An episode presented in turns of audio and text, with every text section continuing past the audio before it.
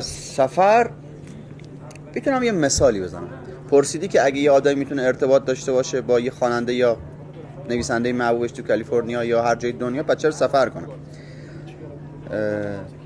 هیچ خواننده هیچ نویسنده هیچ فیلمسازی واقعیت تام و تمام سرزمینش نیست. یعنی هر آنچه که تو لهستان میگذره تو یا کیشلوفسکی نیست یا نمی‌دونم هر آنچه که توی امریکا میگذره تو ریچارد براتیگان نیست. یه مثال کوچیکی می‌خوام بزنم خیلی عجیبه. داستان داره.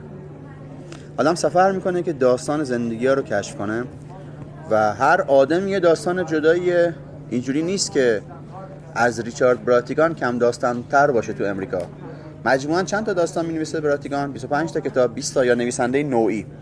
ممکنه یک کباب دنده فروشی داستانهای افزونتری از او داشته باشه. یاد او کباب دنده فروش توی House of Cards میفتم که معاون رئیس جمهور چراغ خاموش میره پیشش کباب می‌خوره یه پسری اومد خونه ما از سوئیس اگه اشتباه نکنم تو couch surfing اومد خونه ما مهمون ما بود.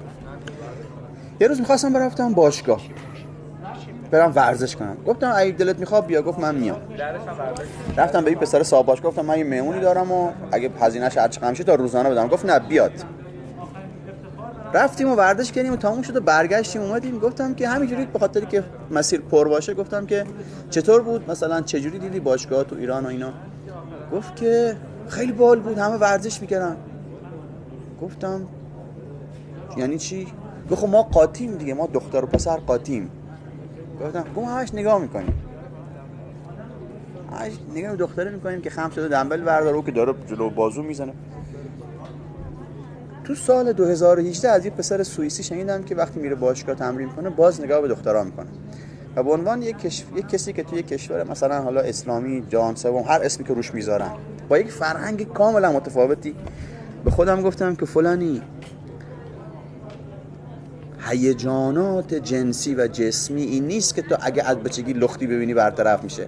هیچ کتابی نمی‌تونست من بگه که این مسیر طی نمیشه.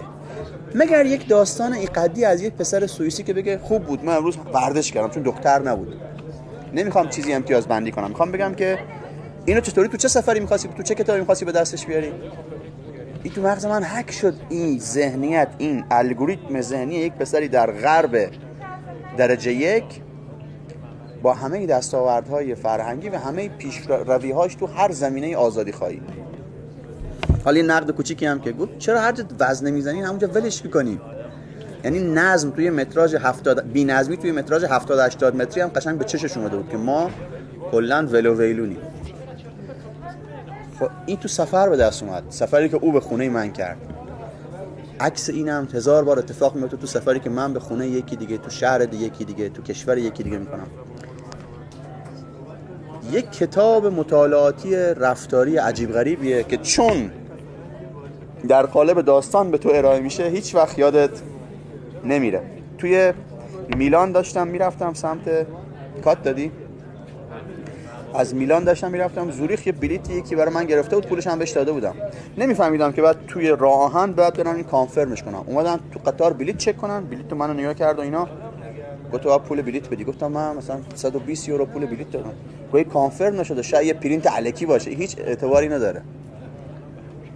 همینجور که داشت می‌رفت داشتم پول در می آوردم گفتم اینطوری ولی ما مهمون شما هم. ما پول اینو دادم. گفتم که دادم می‌گفت می‌دونم شاید راست بگی ولی من نمی‌تونم من اینجا کارمندم. همونطور که داشتم میشمنم گفتم ما مهمون شما یه مرد 40 50 ساله خوشتیپ ایتالیایی بود. یه وایساد نگاه کرد گفت okay من به رئیسم میگم من رئیس به رئیسم قضیه مهمان بودن رو توضیح میدم. برگشت رفت و پول نگرفت. ما هیچ جای هیچ جور دیگه نمی‌تونم بفهمم که ایتالیا نقطه ضعف دارن رو مسائل انسانی. یعنی آسیای اروپا هن. با این داستانی که تو قطار برام پیش اومد. بنابراین سفر پر ای داستان است و داستان هایی که تو استخونت میشینن. چون تفسیر یا تحلیل نیستن. یه دیتای مستقیم از یه اکت مستقیم که اگر آدم شانس بیاره و جامعه آماریش گسترده باشه و وقت می‌تونه به یه احکام خیلی محکمی هم ختم بشه. دم شما هم گرم که اینجا مهیا کردیم برای یه جایی برای سفر آدم ها سفر ارزون. آن یه چیزی هم در مورد سفر بگم. یه روزی من فهمیدم سفر کتاب و لا غیر داشتیم یه کاری تو کرمان می ساختیم یادمه که چارا مشتاق بودم یا فلکه مشتاق یا هر چیزی توی مسجدی. یه دختر خوشگل ریزه میزه فرانسوی دیدم که چون دید ما داریم کار می‌کنیم اومد کم کم پیش ما. خود داشت مسجد رو نگاه می‌کرد. حرف زدیم و اینا و گفت که از ترکیه اومدم فلان و فلان اینجا و دیگه بعد دارم میرم زاهدان و می‌خوام برم پاکستان. گفتم خیلی پاکستان. گفت آره. همین الانش هم ما جگر نمی‌کنیم بریم پاکستان. دختر 19 سالش بود. سال دوم کالجش بود و تعطیلات بین ترمش اومده بود. گفتم خود خب جای بهتر می‌رفتی. و خیلی علصبیه و خیلی بدی گفت خب جای بهتر چه فایده ای داره؟ اونجا بود که دیدم تو فرهنگ اینها سفر یه الزامیه که تازه باید سختی هم بکشی دردسر هم داره. این تلقی از ما که بریم و پر کنیم عکس های از سفرمون یا نمایش این که ما رفتیم. برای اون نمایش نداشت چیزی تعطیلات بین کالجش بود بین ترمش بود و مثل یه ترم دیگه بود. مثل یه ترم درسای گاهن دانشگاه می‌گرفتیم یکی دو باید عمومی تو تابستون می‌دادن این می‌دونست که سخته ولی می‌دونست هم که باید بره. مثل هر چیز سخت دیگه که باید طی بشه.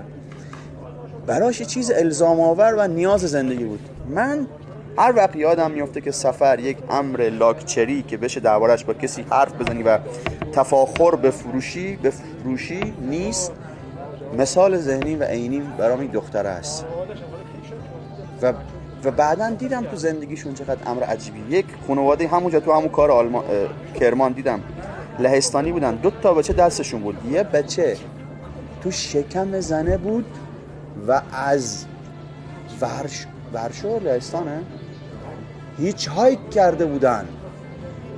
هیچ هایک نه هم مثلا با تیاره سوار بشن اینا. به حال آدم های اینجوری هم هستن. دم شما گرم. خیلی عرض.